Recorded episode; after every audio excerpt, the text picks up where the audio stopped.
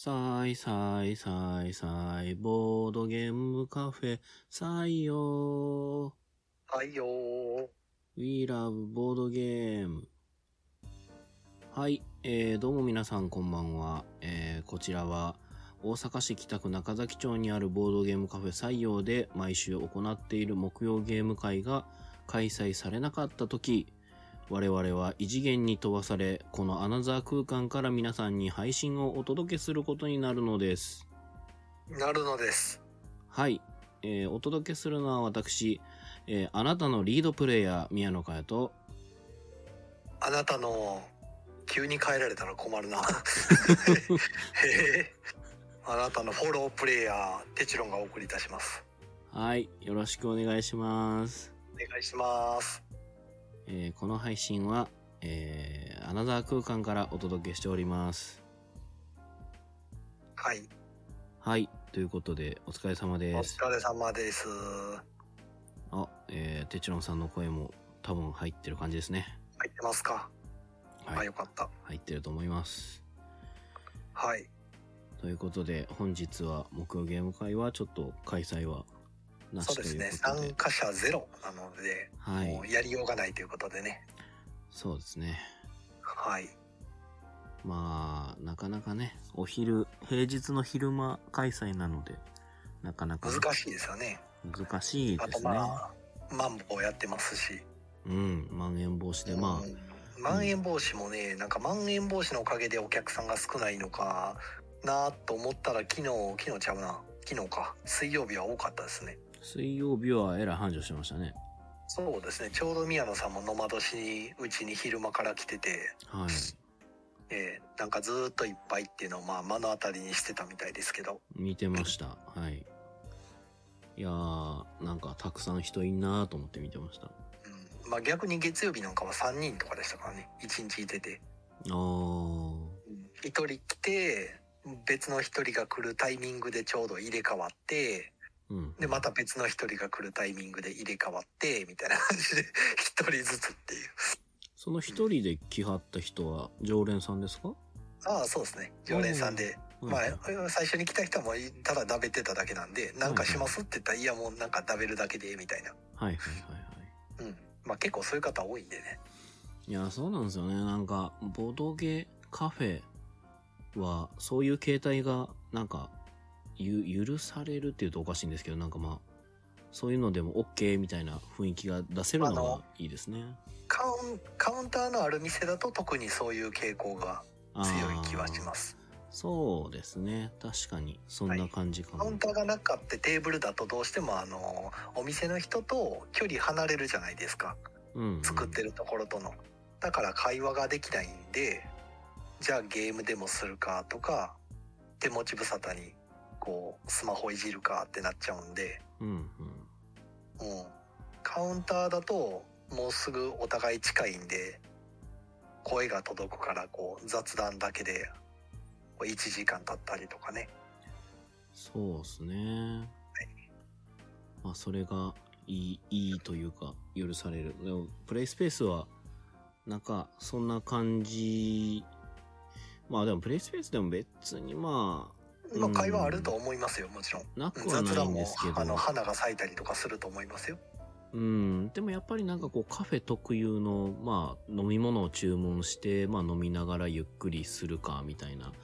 なんかそういう特有の雰囲気はまた別なんかなっていう、ね。まあそれは別でまたあると思いますね。はい。はい。なんか特にここ最近はその。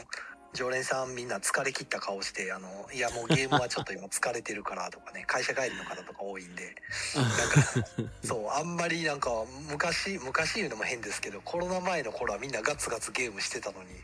最近なんかあんまりみんなゲームせえへんなみたいな。まああと8時までっていうのもありますけどね。まああるとは思う。それもあるけど、割となんかみんなで雑談してる時間が長いなと思って。最近そういう風に見受けられる、まああくまで常連さんだけ見てる感じですけど。そうっすね、うん、たまたまグループとかで来てはる人らはね、もうそのグループ内で会話したりとかのゲームしたりしてるから、まあ別にそんなことはないんですけど、はい、まあ個人的にはたまたまそういう常連さんたちが今そういう感じになってるかなっていう、なんかそういうムーブみたいになってますね。なってますね。まあ僕もたまになんかこう、それもずっと喋ってるのも気悪いかなと思って、なんかされますって聞いたら、いやもうなんか食べてるだけでって言って、で特にダベリも人と安楽するとね、さすがに2時間も3時間も喋りっぱなしってわけにいかないんで、でお互い割とその頻繁に会ってると会話のネタがなくなってくるじゃないですか、うんうん、あの日常ってそんな頻繁に変化しないんで、うん、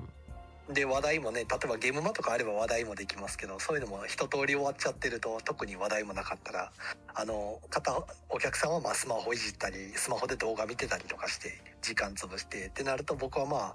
暇やからまあ手持ち無沙汰になったりとか、まあそういうの感じですよね。うんうん、お互いこう沈黙のなんとなくこうだらーっとした時間が流れるみたいな。まあそうですね、別に喋らなあかんとかでもないし、まあ自由ですね。まあそうですね、普通よく考えたら喫茶店だからといってそのやたらマスター側からこうお客さんにガンガン喋りかけても変な話なんで、うんうん、まあなんかスマホ触り出したら別にそれほっといてね、特にもうそのこっちから何かすることはないみたいな流れになりますよね。うん、なんかゲームしなくてもいいみたいな、まあまあそうですね、そんな感じになれるのがいいっちゃいいですね。まあでもね、別にプレイスペースはじゃあゲームしないといけないのかっていうと別にそうではないんですが、ないんですけどね、うん、なんかなんとなくそういうなんかまあ、ないけど一人であのテーブルのね、広い4人掛けテーブルに一人でポツンと座ってるとなんかこう、あ、うん、なんかせなこうなんやろうってなる僕もまあ経験あるんですけど、なんかせなあかんわけではないんですけどね、うん、別にそれをお店の人がフォローしないとかするとかの話でもないしっていうね、うん、そこまでサービスするわけじゃないし、そうですね、うん、難しいとこですね、なかなかね、はい、まあそんな感じでコメント来てるんでちょっと読みましょうか、はい、シムさんから、ミーヤミミミミーヤの、はい、こんばんは。はい。こんばんは。あさとさんから、アナザー、かっここんばんは、ということで。こんばんは。アナザー。はい。りにょりさんからこんばんは。はい。あ、こんばんは。こんばんは。なんかりにょりさんは今日ね、クソったれの方にいらっしゃってるみたいで。我々の推しスパゲッティやクソったれに。ね、いやもしかしてこれりのりさんゲーム会やってたら来はったんかなとかもふと思ったりもしたんですけど顔出すつもりやったんかな、どうなんやろうな、ドキドキみたいな感じで、ももうゲーム会ごめん中止にしちゃったんだみたいなねいや予約なかったしっていうもう多分そうじゃないやろうなと思って僕は見てましたよ。あ、そうですか、じゃあよかった、はい、うん。はい、大丈夫やと思いますけど、はい。よかったよかった。あさとさんからは、私もテチロンさんの入れたコーヒーを飲んでまったりしたいっす。長らくお外でまったりしてないということで。そうですね。三条馬さんたちがいらっしゃる時ってゲーム会のタイミングやから、まずまったりできないですもんね。ああ。だいたいゲーム会が始まっちゃうんで。うんうん。まあちょっと早めに来るかぐらいの話ですかね。ね。まあ、うんうん、あとは終わった後にね、アフタートークの時にゆっくり喋ったりはしますけど。はいはいはい、確かに。はい。スネーズさんからは、遊ぶより喋りたいよねということで。うん。まあそうっすね。そうなんですよね。ただ割と頻繁にこう週1ぐらいで会ってるとさすがに会話のネタもなくなってきてですね。うん、僕の方から特にこう言うものが思いつかなくなってくるんですよね。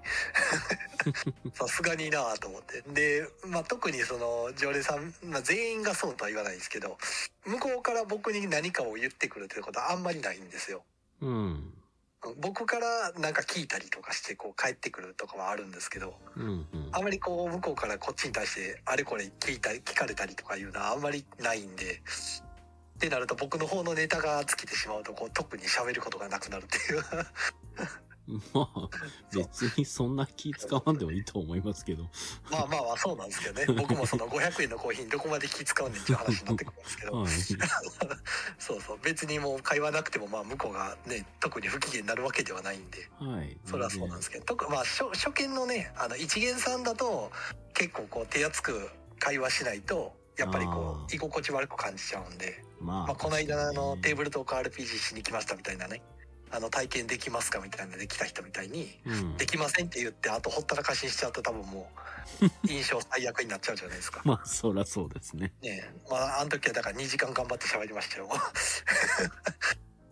あれでもそのお客さんは2人で来てたんじゃなかったでしたっけ？いや1人です。ああそうなんですね。あらあら、はい、あそれはまた宮野さんが言ってるお二人は別のお二人で、はいはい、その昨日だから宮野さんが見てたお二人のうちの一人が TRPG をやってる人で、ただボードゲームは初めてですっていう人がもう一人の人に連れられてきたんですね、うんうん、はいはいはいはい。でもう一人の人はうちに一回来たことがあって面白かったからその TRPG しかやってない人を連れてきましたみたいな感じだったんで、あ TRPG といえばっていうことで、まあ、会話のネタでこの間別でその TRPG がしたくてここやったらできるかと思って来ましたっていうたった一人で来たお客さんがいらしてて、うんうんうん、でその人に対してまあそのいろいろ説明したりですね、まずうちのような店ではちょっとその一人で来てじゃあいきなり TRPG が入れるかというとちょっとそういうわけでいかないとか、あと大体 TRPG がうちじゃあできないかというとそういうことではなくて、あの TRPG されるお客さんっていうのは結構あの複数人で来て、まあ、自分たちでルールブック持ち寄ってきて、まあ、うちをまあ場所借りしてやるような感じですみたいな話をしたりとか、うん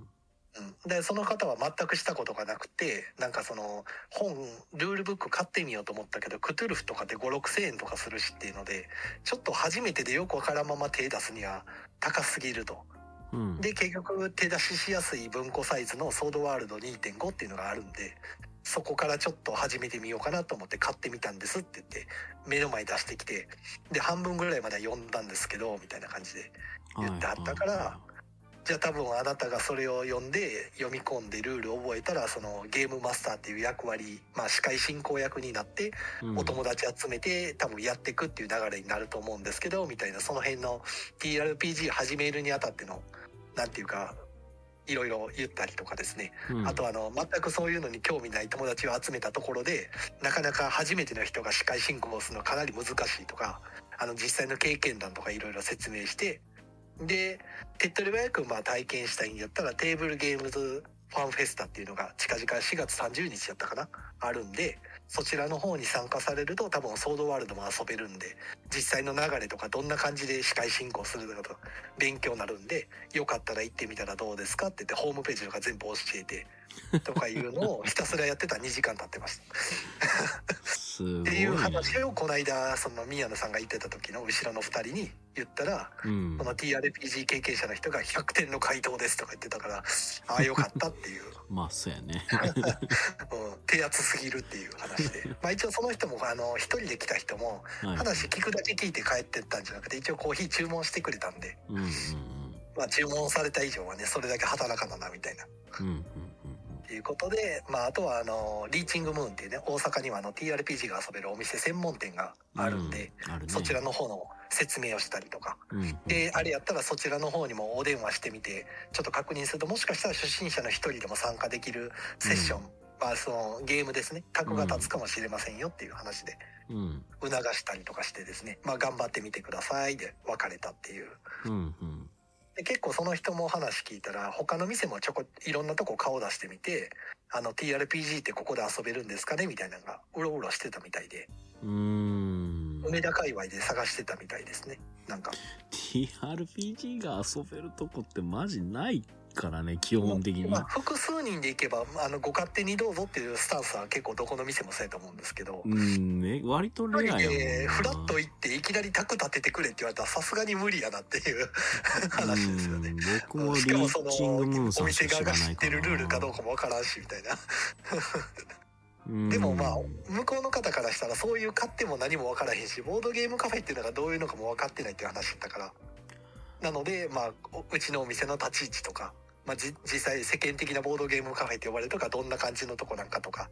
いう説明も全部丁寧にして、まあ、理解いただくみたいな。いや、どういう想像をしてきてんのかっていうのは結構興味深いですね。お客さんがもうやっぱ結構どんなもんか分からずに来てる方結構多いですよ。あのボードゲームカフェってなんじゃらほいみたいな。いや、分からへん。ボードゲームってそのセルがいっぱい並んでるんですかとかそんな感じの。うん、いや、うん、というかなんか分かんないのにそのボードゲームカフェに TRPG ができるかもって言ってくるのは来るんやと思って。うん。まあ、できる店もあるんでしょうね。全国探せば。なんやろ、なんかそこは分かるというかそこは関連づくんやみたいななんか、うん。でご本人が言うにはなんか文系やからちょっとあんまり検索とかそういうの苦手でとか言ってた。文系なんかなんていうかコンピューターとか使うのがちょっと苦手でみたいな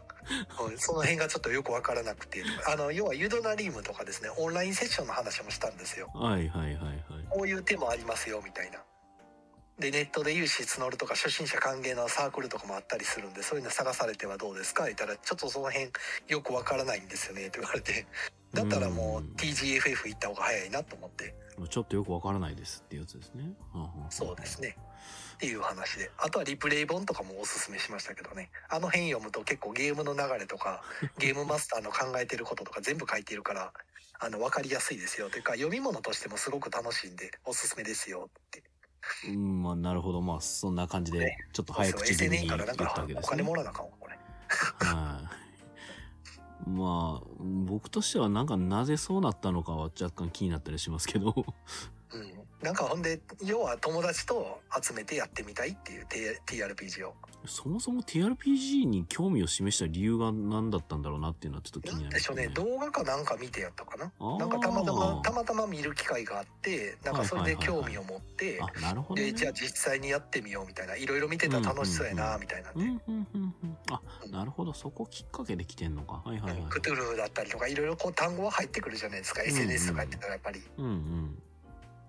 なるほどな。それで興味持ってっていうで、自分自身がなんかその小説とか結構ファンタジーとか読むの好きでっていう話で、その辺からっていう。あ、もしかしたらその動画で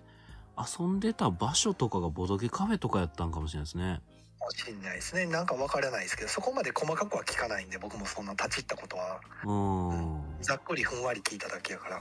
いや、そのボードゲームカフェよくわかんないですって言ってる状態やのに TRPG を求めてそこに来るっていうのが不思議やったんで、ボードゲームならできるんだろうかみたいな感じだったみたいですよそうなんだっていう。まあいろいろですよね。 TRPG をボードゲームやと思ってたのか。なるほど、わかんないですよ。不思議ですね、その人がどう捉えたのかは。いや、なかなかそういうのってやっぱ僕らはもう分かっちゃってるから、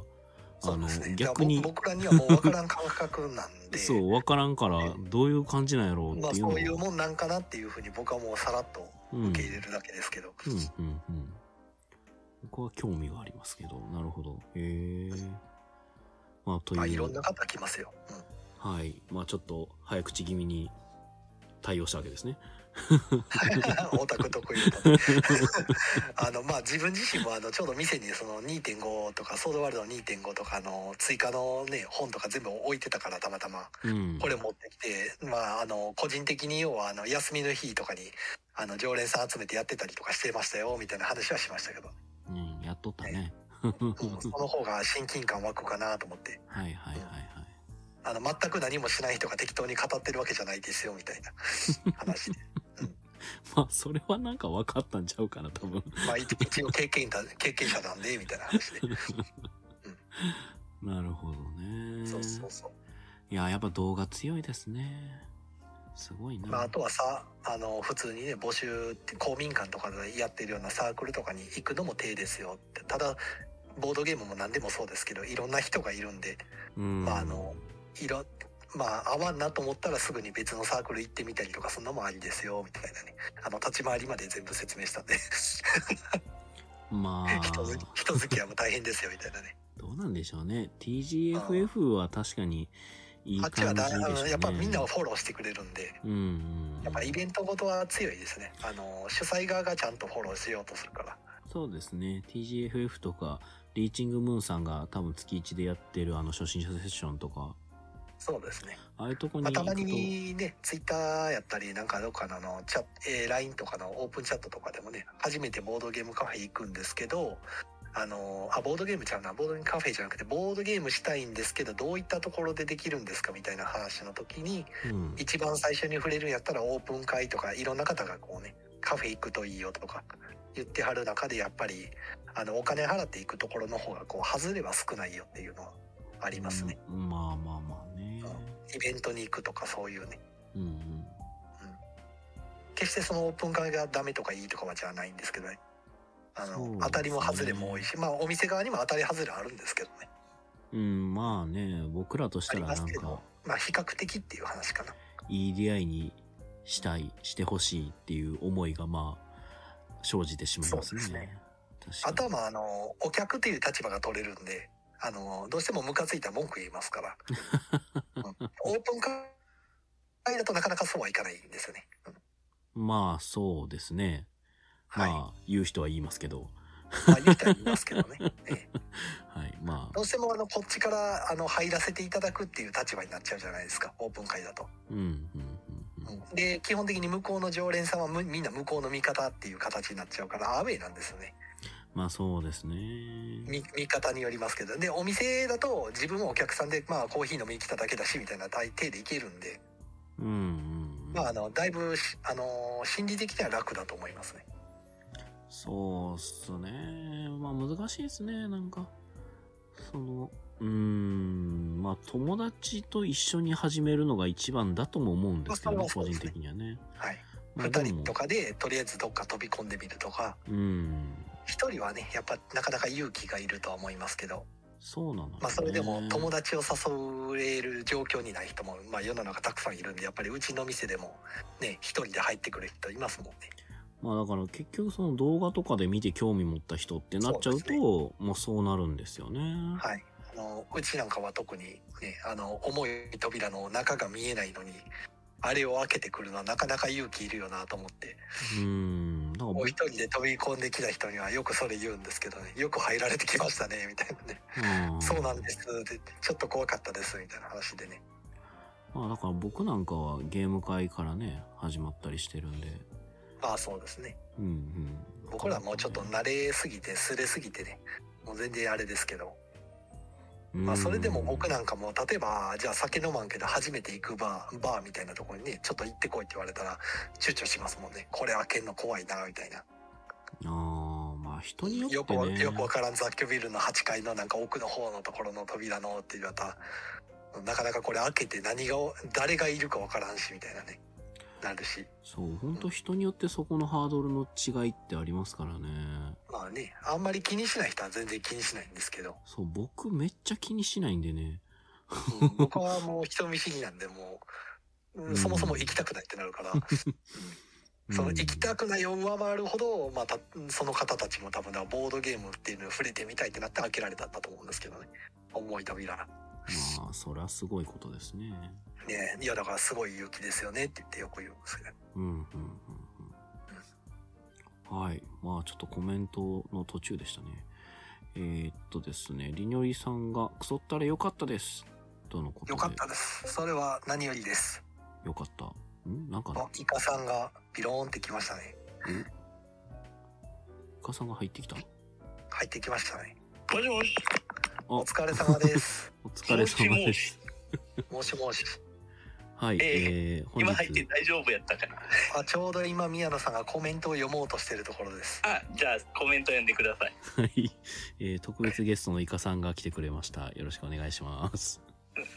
あなた間に合ったよ。ありがとうございます。お疲れ様です。お疲れ様です。りにょりさんからのコメントを読んでる最中で、本当にお昼ご飯だけ食べて中崎町から帰りました。宮野さんのツイート見て食べたくなってということで、クソったれに言ってくれたやつですね。口コミに勝るものはないですね。ああ、まあ僕知ってる人の口コミでやっぱうまいって言われたらすごい気になってくるじゃないですか。うん、だいぶ僕力入れてツイートしたんでね、あれ。でまあそのね要は宣伝してる人たちのそれぞれのその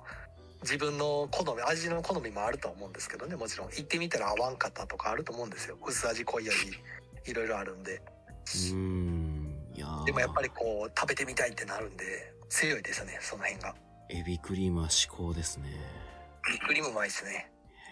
いやこのタレほんといいですよね、あそこ。でもあそこ行った僕大体全部大盛りって言っちゃうんで、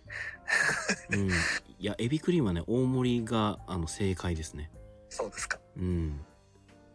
トッピングするとちょっと僕的に大盛りすると多いかなって感じだったんですけど、前エビツナにした時とかは。はいはいはい。いやでもねツナいらないっすね。いらないっすか。うん、エビだけでいいわ。ツナはちょっと雑味が。宮野さんもでも全メニューはまだ制覇してないんですよね。一応全メニューは制覇してないですよ。ちょいちょいチャレンジしては帰ってきてっていう。漁師風ペペロンチーノは行ったんでしたっけ？いやそれも確か行ってない。ペペロンチーノ、ね、ベーコンのペペロンチーノに行っただけですね。ノーマルのやつですね。ノーマルですね。はい、漁師は行ってない。はい、だから漁師風とペスカトーレとあの辺の3つはやってない。行ってないですねまだ。だから漁師風はなんかテチロンさんがその貝アサリでしたっけが入ってる、そうですね、アサリが入ってますね、うんって言われてて、なんかめんどくさいなって思ってる。貝からそのアサリを引き離す作業が最初に入りますうん、それがめんどくさい、ね、僕もアサリ食ったと思いますよ確か、うん、確かにめんどくさいです、うん、めんどくさいけど美味しいですよね、うんうん、なんかねちょうどいいし雰囲気もいいし、なんか昭和の人間にはたまらない店ですね。ですね、すごいなんかまあなんでしょう、雑に言うと古臭いというか昭和ですね、うん、食材の箱がそのまま雑に積んであるしもうパッと見で流行るような店には見えないですから、ね、なんていうか小綺麗な最近のお店には見えないんで、うんうん、キッチンを一言で言うと黒ですから。ああでもあれ綺麗になりましたよ。え、嘘。つい今年に入ってようやくキッチンが綺麗になったんですよ。さすがに20年以上あれ使ってきたらもうボロボロやったんで真っ黒でしたからね、寸胴で、うん、それちょっと新しい方行きたいな。ようやく綺麗になりましたまあ、新しいキッチンの方行きたい。テーブルというかカウンターは今まで通りなんで、うん、座るとことか何にも変わってないです。すっかりぺっちゃんこになった椅子とかもね、クッション性のない椅子とかも何にも変わってないですね。いいな、リニより新しいキッチンを見れたんやな。羨ましいな。見てないんちゃうから見てないんちゃいますからもうほんとあんなんもうクソったれフリークじゃないと多分見ないと思います。黒い方しか知らないでね、うん、真っ黒ですかねあれ大丈夫かこの店っていうレベルでしたからね店は紹介されたいっすよね。なかなか自分から開拓するのって難しいじゃないですか。難しいですね、うん、確かに、うん、僕はもう割となんかおすすめされたらとりあえず行こうってなる方なんでまあおすすめ悪いことないですからね。その好き嫌いぐらいですもんね、まあ、好き嫌いはしょうがないです。行ってみては合わなかったはあると思うんですよ、うん、そう、外れはあるとすると個人的にダメなパターンって大体の人は合うと思うんですよ。辛いもの好きの人がここ辛くてよかったですっていうのはまあちょっと僕辛いの苦手なんでやめとこうとかそういうのはありますけど、うんうん、それはもう完全に個人の話やから、ね、美味しいとはまた別なんで、うん、すごいこうテチロンさんが今日誰とも喋ってないですみたいな感じですねまあ喋ってないわけじゃないですけどあんまり喋ってないですね朝起きてなんか洗濯と掃除と家事をずっとやって、うん、気づいたら2時頃なってて、あ、お昼ご飯食べてないわってなったんですけど、うん、まあ、ゲーム会中止にしちゃったんで、うん、まあ、暇やしどうしようかなと思ったら、あ、そうだデリカフェ花さんに行こうみたいになって、あ、花さん行ったんですか。そう、花さんに晩ご飯を食べに行こうってなった時に、うん、2時からご飯食ったら晩ご飯しんどいなって思って、うん、結局もう何も食わずで6時まで花さんで我慢して、うん、で晩ご飯に花さんのところ行って食べて、うん、でちょっと雑談して帰ってきただけ。今日はそれだけですね。デリカフェ花さん行ってみたいんですよね。美味しいですよ。はい、とても美味しいですけど、普通に野菜も入ってるんで、イカさんと宮野さんはもしかしたらきついかもしれないです。なんか僕野菜嫌いや思われてます？いや、酸っぱいのとかダメじゃないですか。それはダメです。はい、小鉢とかでも普通に酢の物とかあったりするんで、それは僕体裏返りますね。そうですね、注文するときに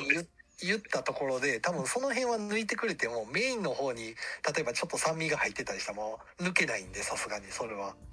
いや、白米あれば大丈夫です。そうですか。で結構花さ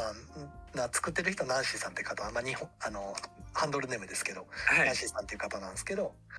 ナンシーさんはよく来る人とかだとその人の好みを覚えてはって、うん、酸っぱいの苦手な人やったらそれ抜いて作ったりとかしてくれるんですけど、さすがにね1回目でいきなりそれ言われてもちょっと対応できないってなったりするんで。花さんどこでしたっけ？向こう側ですね。向こう側、はい、阪神電車で大阪駅から急行に乗って10分ぐらい。そっか、川の真上に駅があるところですね。阪神に乗らなあかん。僕の住んでるとこね、世の中で一番阪神駅が遠いんですよ。一旦大阪出ないといけないですかね。そう、めっちゃ遠いですよ。阪急かなんかで一回大阪に来てから阪神に歩いてってやから、結構中歩きますしね、あれ。そう、阪急で行かれへんかな。阪急だと無理ですね、めっちゃ遠いですね。バス乗らなきゃいけません。バイク止められへんかな。あ、バイクは止めれますよ。マジっすか。はい、花さん家の真ん前が車入れるガレージみたいになってるんで、ちょっと広い、はい、だから多分であらかじめ言っとけば止めさせてくれると思うんですけどね、バイク。それはちょっとなんですかね、敷居が高いんでやめときます。まあまあ、やめときます。敷居の高さが行き慣れてればね、まああれですけど、まああらかじめ行きますって言ってから行かなあかんってなると、ちょっとハードルが一段階上がりますね。そう、その気持ちはわかります。僕も初めて行く店でそれはなかなかやなと思って今思ったね。ただ行き慣れてればね、言いやすいでしょうけど。行かなあかんもんね、行くって言ったら。そうですね。なかなかね、やっぱりやめたっていうのはなかなかね。まあ、向こう側いい距離やな。花さんってキーマカレーは常に置いてあるんですか？カレーはありますね、常に。はい、カレーか定食が選べて、うんうん、感じですね。僕ははいつもお弁当でしかいただけないんで。どっちもはダメなんですね。どっちも食べれますけど、2つ分値段かかりますけど。そんなごね方しないです。安せみたいな。やばい人になっちゃいます。美味しいですよ、すごく。うん。はい。まあね、ディスコードの会話なんで。だいぶ脱線しましたが、コメントは、はい、コメントがもう全然読めてない状態なんですが、あさとさんが、ボードゲーム、アナログゲーム、TRPG も含むって思ってるのかなって感じですかねっていう。多分そうなんでしょうね。その海外というか、アメリカはそのボードゲームって言わないんですよね。そのテーブルトップゲームっていうぐらいですよ。そうですね、テーブルの上のゲームやからそのまんまですよね。そうで、テーブルトップゲームって TRPG とかも含まれるわけですよ。シミュレーションゲームからもテーブルでやるゲームはもうテーブルトップってなって、うん、そういう感覚でボードゲームっていうのは扱われてるかもしれないし、 TRPG もボードを使うというかね、そのマップとかね、ああいうの広げたりとか、そのキャラクターシートとかもね、ちょっとボード感あるって言えばあるんで、そういう感覚になるかもしれないですね。出てくる話題として定期的に出る話題として、そのボードゲームという呼び方は正しくないとか、アナログゲームって正しくないみたいなのあるじゃないですか。いや、そういうね。でもまあ日本の中ではもうそのボードゲームイコールそのカードとかなんやかんやら全部含めてっていうのになっちゃってるから、全体の認知度がそうなっちゃってるから、うん、なかなかそれを変えるのは容易ではないと思うんですけどね。変わらないですね。変わらないっていうか、そう。で、一部の人はもちろんそれがテーブルトップだったりなんだって分かってる上でボードゲームって言ってますから、もうしょうがないですよね、もうこれね。だからまあそういう呼び方なんですよっていうね、話ですね。そうですね。海外ではそう呼びますよぐらいの知識があればいいんですけどね、なかなか。だからまあそれ知らなかったやったら知ってくださいねっていうだけの話なんですけどね。うん、まあボードゲームでいいんじゃねっていう感じにはなってますね。もうなりましたね。結構ありましたかもね。ちょっとそれどうやねみたいなことですね。あと延長ありがとうございます。はい、ありがとうございます。コンティニューコイン。はい、いつの間にかぬるっと延長してた。はい、椎名さん、あさとさん、まいさんからコンティニューコインいただきました。ありがとうございます。ありがとうございます。で、あさとさん、動画とかのおかげで存在知られているけど、入り口が見つからない状態って印象ですね、と。ボドゲとか TRPG。まあ、やるとしてもじゃあっていう感じですもんね。まあそうですね。喫茶安本なんか一応ボードゲームカフェになんかこう来てやる、遊ぶみたいな企画やったから、まああれはある意味でなんか分かりやすかったのかもですけど。このボードゲームのやり方みたいなのはあるけど、ボードゲーム全体のやり方っていうか、導入の仕方、入り方っていうのはないよね。まあ、どういうシチュエーションでみたいなのを自分たちで考えて作り出せる人ならなんとかできるんでしょうけど、まあ、例えばそのやってみたい、じゃあ友達呼ぼう、じゃあ家でやろうっていうふうにこうできる人はいいんですけど、そこまでできない人も世の中にはいるんで、そういう人たちはじゃあこれってじゃあどうすればそのボードゲームが遊べるんだろうみたいなのはあるんでしょうね、やっぱり。例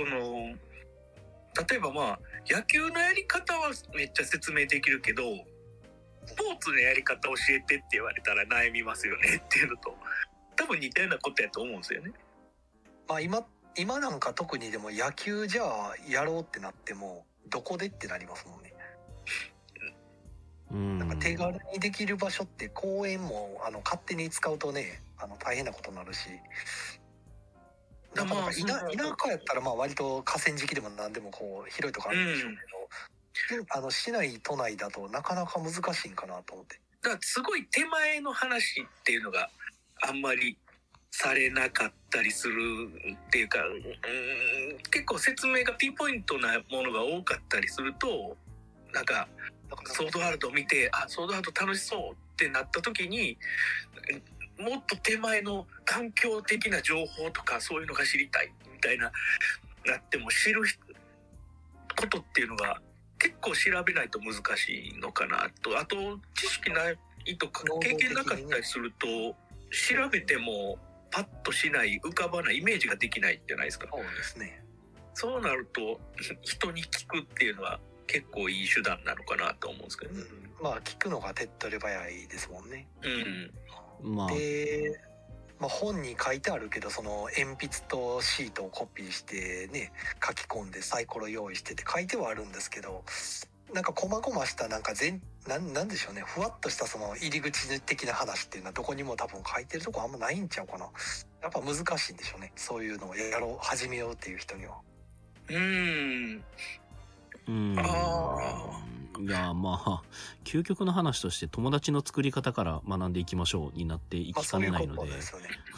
レベルからってなってくるかもしれないですね。そういうところそれが難しいんでしょうね、やっぱり。悩みあるとね、ネットだけで見て、動画だけ見てっていう感じだと、だから多分つまずいてはる人って多分その段階になってくるのかなっていうイメージがあるので、でそれってやっぱそこを普通に乗り越えれる人にとってはあんまり気にならないんですけど、まあ、それが結構ハードルになってしまう人にとっては、あ、友達がいないんだったらちょっとボードゲームはできないですねって言われちゃうっていう、このなかなか嫌な切り離しをされちゃうんですけど、できない人はじゃあどうすればいいのかっていうのも入り口がわからんってなるんでしょうね。まあ、僕がね中学高校ぐらいで TRPG やってたんですけど、その時はインターネットなかったわけですよ。そうですね。情報源っていうのが雑誌とかで、それで結構ね TRPG のこんな感じでやるんだよみたいなレクチャー漫画は結構あったんですよね。だ結構漫画で雰囲気つかんだっていうのも結構あるんですよ。俺も中学生の時にもう奈良の片田舎のなんかたった1軒しかない本屋さんでたまたま見つけたそのソードワールドから始めたんですけど、どうやって始めたか覚えてないですね。もうなんかやってみようでやってた気はしますけど、だからまあ手探りをやらざるを得ない、時間をかけて手探りでやった結果がやれたみたいなあると思うんですけど、そうで、それもだから多分ね中学生で時間がねたくさんあったんですよね、だからできたんだと思うんですよ。けどね、今って結構正解があるというか、そのもうある程度決まった情報があるんで、なんか手探りでやるっていうタイプの人は減った感じはすごいしますけどね。そうですね、うん、あとなかなかその20代30代になってからってなると、うん、その時間がまず作れないっていうのが、うん、なかなかね、その友達とも時間合わせようにも合わないとか、うん、でその誘う友達もやったことないものやから、なかなかその時間取ってくれないっていう、うんうん、知ってたらね、楽しさ分かってたら時間取ってくれるかもしれないですけど、うん、なかなか難しいですね。中学生って全員中学生だね、やってみようぜおーとかってやるんですけどめっちゃ早いってなるんですけど、なかなかね、未知のものにね首を突っ込むっていうコストっていうのをなかなか払ってもらえなくはなってる感じがするので、ほどにそうなりますよね、うん。でその誘い側がよく知ってたらまた話別なんですけど、誘う側もよく分かってないですからね、多分失敗すると思いながら誘うから、うん、なかなかでもそれやらないと経験積めないしっていうのだと、うんうん、っていうのでね、やっぱりイベント行くのが手っ取り早いですね、流れ知れるし。そうですね、なんだかんだ言ってね、そういうのがたくさん、そういうのを経験済みの人がねたくさん集まってるとこに教えをこうっていうのが早いですかね。逆にだから入り口の入り口みたいな、そういう雑誌 TRPG なり何なりのその趣味のね、うん、入り口の入り口みたいな雑誌があるとまた読み物としていいんかもしれないですね。そうなんですよねだから RPG マガジンとか助かったな、めっちゃ助かりました。そこに載ってるもんやりゃ TRPG できたっていう世界なんで、とりあえず放課後サイコロクラブと、うん、あと TRPG 確かあったはずやねんけどな、忘れちゃったんですよね。 TRPG をやる少年の話が漫画で確かあったはずなんですけど、うん、なんか女の子なんか TRPG ショップなんかな、あそこなんか、うん、TRPG のお店に行ってうん、陰キャの主人公がなんか TRPG に触れるみたいな漫画が確かあったんですけど、ツイッターかなんかで確か見たはずで、なんかどっかの電子サイトで連載してたんですけど、あれ書籍化したんかな。やっぱ漫画は強いですね。字読ませるより絵見せる方が情報量がこう多いからいっぱい伝わるし、ああいうのをまあ紹介するぐらいになってくるのかな。うん。でね、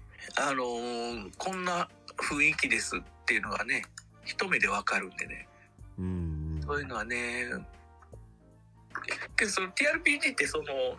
タク囲んでの現実世界とそのゲーム内の世界っていう2つを書き分けるのが意外と難しいというか、どっちを表現したらいいんやろみたいな。だからこう TRPG の中のシナリオの話をしちゃう場合も多かったりするから、そうなるとなんか基本的なやり方ってこれ見ても分かんねえなとはなりますよね、多分。まあそれは普通に漫画表現で多分できると思いますけどね。その放課後サイコロクラブが人狼会の時にやってたような感じで、なんか表現でちゃんとカバーできるんやなと思って見てましたね。うん。だからやっぱ逆に言うと漫画やからこそできるよなとも思いながら見てましたけど。うんけど放課後サイコロクラブとかそのきっちりゲームをやってる姿を見せてたから、すごい分かりやすいというか、どういう感じでゲームしてるっていうのは分かりやすかったですね。漫画でだね、本当。うん。そのボードゲームをしてほしいっていう気持ちがすごい感じられる漫画やったんで、すごいな思いましたコメントがイカさんだ、うん、ありがとうございます、レトロさんが、初採用めっちゃ緊張しましたってね、まあ、僕もでも初めての方とかいらっしゃった時僕もめっちゃ緊張しますから、店の中でも 人見知り全開なんでどのタイミングで話しかけようかなとかずっと考えてますからね俺オープン日に行ったかな、初採用。イカさん どうでしたっけね、覚えてないですけど、多分オープンのあたりで行ったはずなんですけどね。イカさん自身はオープン前からも知ってるんで。そうなんですよだから僕も行きやすかった。緊張はしなかったんですけどね、うんうん。浅田さんがパスタ食べたい食べましょう。食べてください。マギさんがトマトソースエビも美味しかった。お、うん、トマトソースもおすすめです。最近ちょっとトマトソース研究し始めたんで。苦手ですよね。酸っぱくなかったですよ、うん、確か酸っぱくなかったというか酸っぱかったかな、そもそも、うん、そもそも酸味があったかな。いや、トマト食わんとね、血圧が下がらないですリコピンリコピソいるんですよ、リコピソが。シムさんがイカさんだって。ありがとうございます。リーヌさんがキッチンは見てないなそりゃそうですよね見てよキッチン。いや、前の去年の時に来てはったらね、割と引きますよ何このキッチンって、黒いこれで料理作ってんのってなりますかね、うん、黒いキッチンがクソったりの本体ですからね。衛生面大丈夫ってちょっと不安になるやつですからねほんまにあのキッチンは持ってたもんな、すごかったですからね。りんぐりさんが多分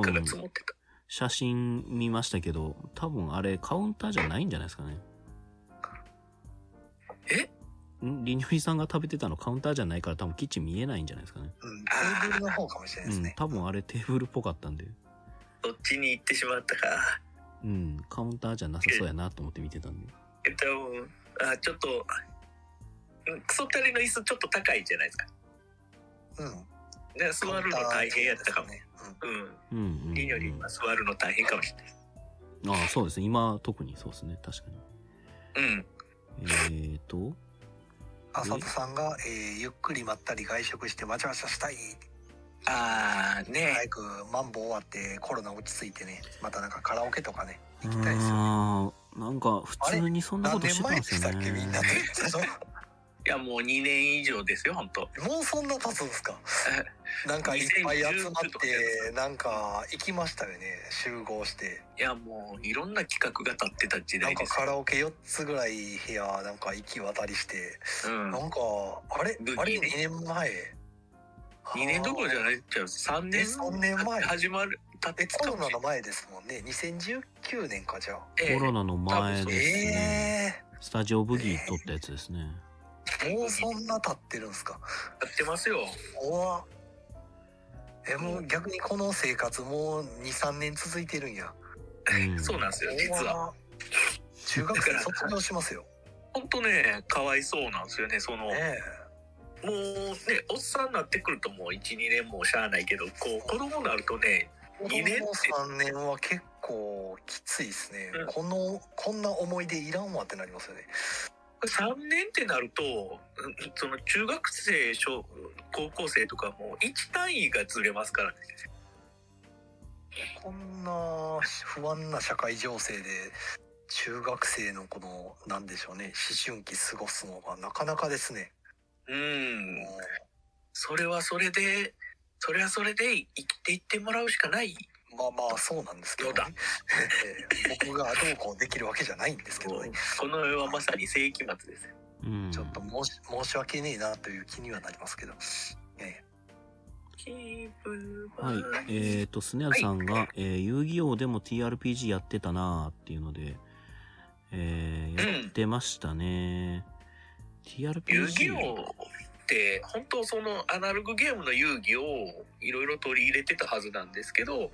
いろいろやろうとしてたけど、いつの間にか TCG になってましたね。 TCG バトル漫画にいつの間にかだってねマジック・ザ・ギャザリングですもんね、最初は。そうですね、確かね、いろいろやってたな。マジックではなかったマジックっていうか、なんかね、スゴロクのなんか魔王を倒すやつとかいろいろやってたんですよ、ボードゲームも。うんうん。あ、いや、まあカードゲームは最初からあれオリジナルのやつでやってましたよ。まあ元ネタがマジックっぽい感じじゃないですか。ああ、まあまあまあマジックっぽいって言われればまあそうですけど、そうなんか劇中作みたいなんでやってましたね。はい、あさとさんからは、TRPG カフェにようこそっていうことで、多分それですね。確かそんなタイトルやった気がします。さすがあさとさん。はい、それはなんかちょっと陰キャっぽい男の子が TRPG に触れるっていう、まあわかりやすいやつでしたね。はい、ヨゼ楽団さんが、確かに新しいものには時間的、金銭的にも触れられなくなったな。今熱く釣りとかゴルフに誘われても行かないもんなということで、いやもうこれもね、誘ってくる人によるんですよ。例えばだからそのゴルフをやりませんかでゴルフにハマっている人に誘われると、まあ、これ一回行ったらずっと行かなあかんかなってなったらちょっとやめとこうってなるんですけど、例えば僕とか宮野さんが30番さんにちょっと一回ゴルフ行きませんとか言って言ったら、なんか多分これ一回こっきり叶えたら行ってみようかなみたいななると思うんですよね雑に。まあまあ、なんかね、うん、だから結局誰が誘ってくるかによるとは思いますけどね、うん、まあ、だから逆に熱く誘われてもいかへんっていう話ですね、うん、そうですね。しいたけ狩り行きましょう。しいたけ狩り、あ、いいっすね、しいたけ狩りあれもだいぶ前やな、なんか、うん、怖い。胃の中が全てしいたけになる、あの感覚を知ってほしいよな。あれも何年前でしたっけ、しいたけ狩りって。いや古いっすよもうあれ記憶ついこの間のような気がするのに。よろずや角団さんのお二人やったら椎茸で腹いっぱいならんな。あ、肉がいりますねやっぱり、間に合わんなはいはい、りのりさんがあ、そうそう、机でおけいさんと行きましたっていうことで、あ、いいな、仲良し。はぶられたはぶられましたね。はぶら、いや、イカラジも収録済みですよ、これもクソタレでマジか、それは助かるなあさとさんが行けたら行くわは魔法の言葉ということで、うん、行けたら行ってください。はい、はい、俺も行けたら行きますそして僕今ちょっとお店の DM に予約の確認のメッセージが来たんで、それに答えてる間はお二人でちょっと会話しててください今日もあと、はい、一応区切りとしてあと9分ですよ。そうですね、まあ、コメントの方もだいたい読ませてもらったんで、うん、はい、まあ浅田さんからはとりあえずバリ模写したいっすっていうことで、うん、ね、確かにね。またあれですね、ワンカルビ行きましょういやーね、なんかそんなことしてた時期もあったんですけどねなんか本当に忘れそうですね、日常。お前はもう北新地にあるわんこそばも行きたいしな。あ、そうなんですか。うん、あるんですよ、わんこそばやってくれるらしい。食べたことないな。カポカポしてくれるんですよ、うん、ずるカポずるカポしてくれるんですよ。5000円ぐらいいるけど。わんこラーメンみたいなのないんですかね。あ、それ替え玉してくださいいやー、ちょっと量を小さくしてもらって、ね、勝手に入れられると嫌ですねあ、そうですか。順調にカポカポされても困るでしょそうですか。本当一口サイズの混ぜそばをひたすら食うっていうのはありかもしれないですね、うん、あ、わんこそばっていうのは、うん、あ、自分のお皿に入れられるんですね。皿っていうかワンにおばちゃんが横に立ってて、うん、あ、いいいいってもうめっちゃなんか攻めてくるっていう遊びです。開いたら入れられるってことなんで、それはもうなんかつゆっていうかんってかえわんこそばのそれにちょっとだけつゆ入ってるんですよ。はいはいはいはい。ちょっとのつゆとそばを同時に入れられるんで、うんうん、マイカップにマイお茶碗にはね、すごい勢いで汁も溜まっていくっていうシステムですよ。わんこそばは冷やなんですか。冷やす。ああ。冷やす。まあ暑かったら怖いもんな。だからまあ味噌汁のあれに入ってると思ってください。うんうんうん、これでも巨大なザルを鍋かザルか用意してお好きなだけとお取りくださいはダメなんですね。チャンスよ、わんこそばはね、やられないと。ああ、なるほど。そう、おばちゃんにやられて、もうなんかもう終わるときは蓋閉めるんですね。ああ、なるほど。けど蓋閉める前に入れられるんで。ああ、新手の拷問みたいですね、なんかそうそば食い100回の刑事やみたいな新手の拷問だからね、なんか印あるんでしょうね。何でしたっけ、肉切りながら回ってきてくれる食べ物なんでしたっけ。シュラスコか。あれもなんか、はい、緑を赤にしないといけないじゃないですか。ああ、なるほど。なんかサインを出さなければ延々と切って延々と乗せてくれる。延々と乗せられるじゃないですか。脂っこいやつ。なんかどっか海外のお茶屋さんとかでもね、アジアの方のお茶屋さんかな、なんかもう飲めないよっていう時はなんか立てかけといたらもうそれ以上ついでこないとか、うん、まあいろいろそういう謎のサインありますよね。そう知らんかったらどうすんねやろうと思うけど。ちょっとわんこそばやりたいなみたいな感じでね。うん、晩祭楽しかったですね。ああ、晩祭ありましたね。うん。晩祭ね、晩祭あったじゃないですか。お二人なんか喋ることが山ほどあるんじゃないですか。うん、いや晩祭楽しかった。否定から入った。ないですからもう。いやー、ね、喋ろう思ったら喋れるけどみたいなやつ。結局お客さんは来はったんですか、このコロナ禍のこの大変な状況で。たなやんこ耳非公式では70とか言ってましたね。ああ、まあまあ頑張って来てる方だと思いますよ。70だったら、来てくれたって気分でしたよ。まあそうですよね。うんうんうん。完全に身内ゲーム会になるんちゃうかなとか思ってたんですけど。まあでもその人数を考えるとゲームマーケット大阪仮にやってたとしたら恐ろしいことになってた気はしますけどね。全然来なかったんちゃうかなっていう。うん、可能性は十分ありましたね。まあね、野戦病院化っていうのがね結構ダメージでかかったんですよね。うん、まああれですね、そのいい感じで晩祭できましたっていうのをまたゆっくり話させていただきたいと思います。はい、そうですね。なんか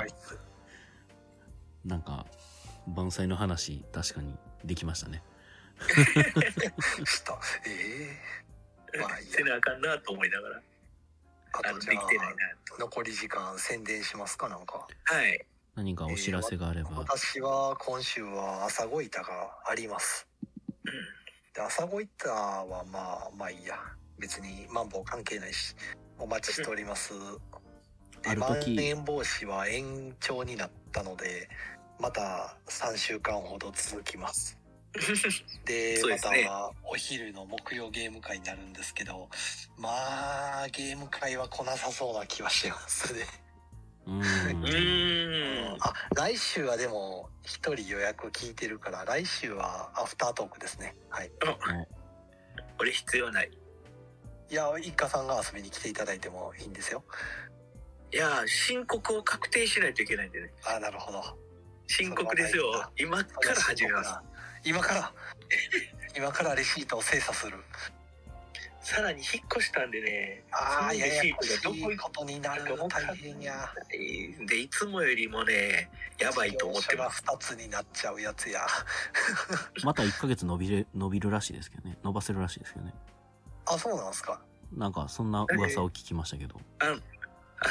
コロナのせいでできませんでした言ったら伸びるみたいですよ。はい。なるほどね。でもコロナのせいや、もう。コロナのせいだよ。あとはまあ3月6日の日曜日に、ね、イエローサブマリンの難波店のテストプレイ会が、はい、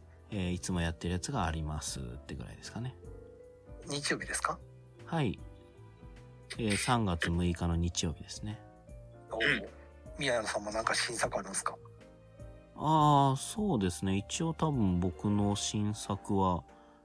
あると思います。じゃあいち早く宮野先生の新作を触りたければテストプレイ会に来いと。まあ面白いかどうかわかんないですけどね。まあ物になるかどうかまた別の話ですけどね、はい、テストプレイなんで。そうはい、いかがやの新作発見ことわざ品評会というゲームをもう発売しており、どちらで買えるんでしょう。ブースやってたりとか、今ディスカバリーさんとことか、はい、ディスカバリーゲームズさんの通販、はい、通販ですかね。はい、あ、行ってたと思いますし、そろそろニヌビさんがブースやってないよって言ってますよ。あ、もうブースやあれか閉じたんか。だからディスカバリーゲームズとボードゲーマーさんですね。はい。はい、通販やっておりますのでよろしくお願いいたします。はい、東京のゲームマーケット行かれるんですか？僕は行くんですけど、ちょっとは持っていこうと思ってます。委託か何かでこうちょっと見たいなっていう、はい、ですね、はい、あ、じゃあそちらでも購入できるかもしれませんと。そうですね、はい、はい、で名古屋の方行けたらないいな。でフリマも行けたらないいな。はいはいはいということで、そうですね、もうお時間となりましたので、木曜ゲーム会アナザートーク、イカさん来てくれてありがとうございました。ありがとうございました。はい、はい、では、そうですね、皆さん良い夢を見てください。おやすみなさい。おやすみなさい。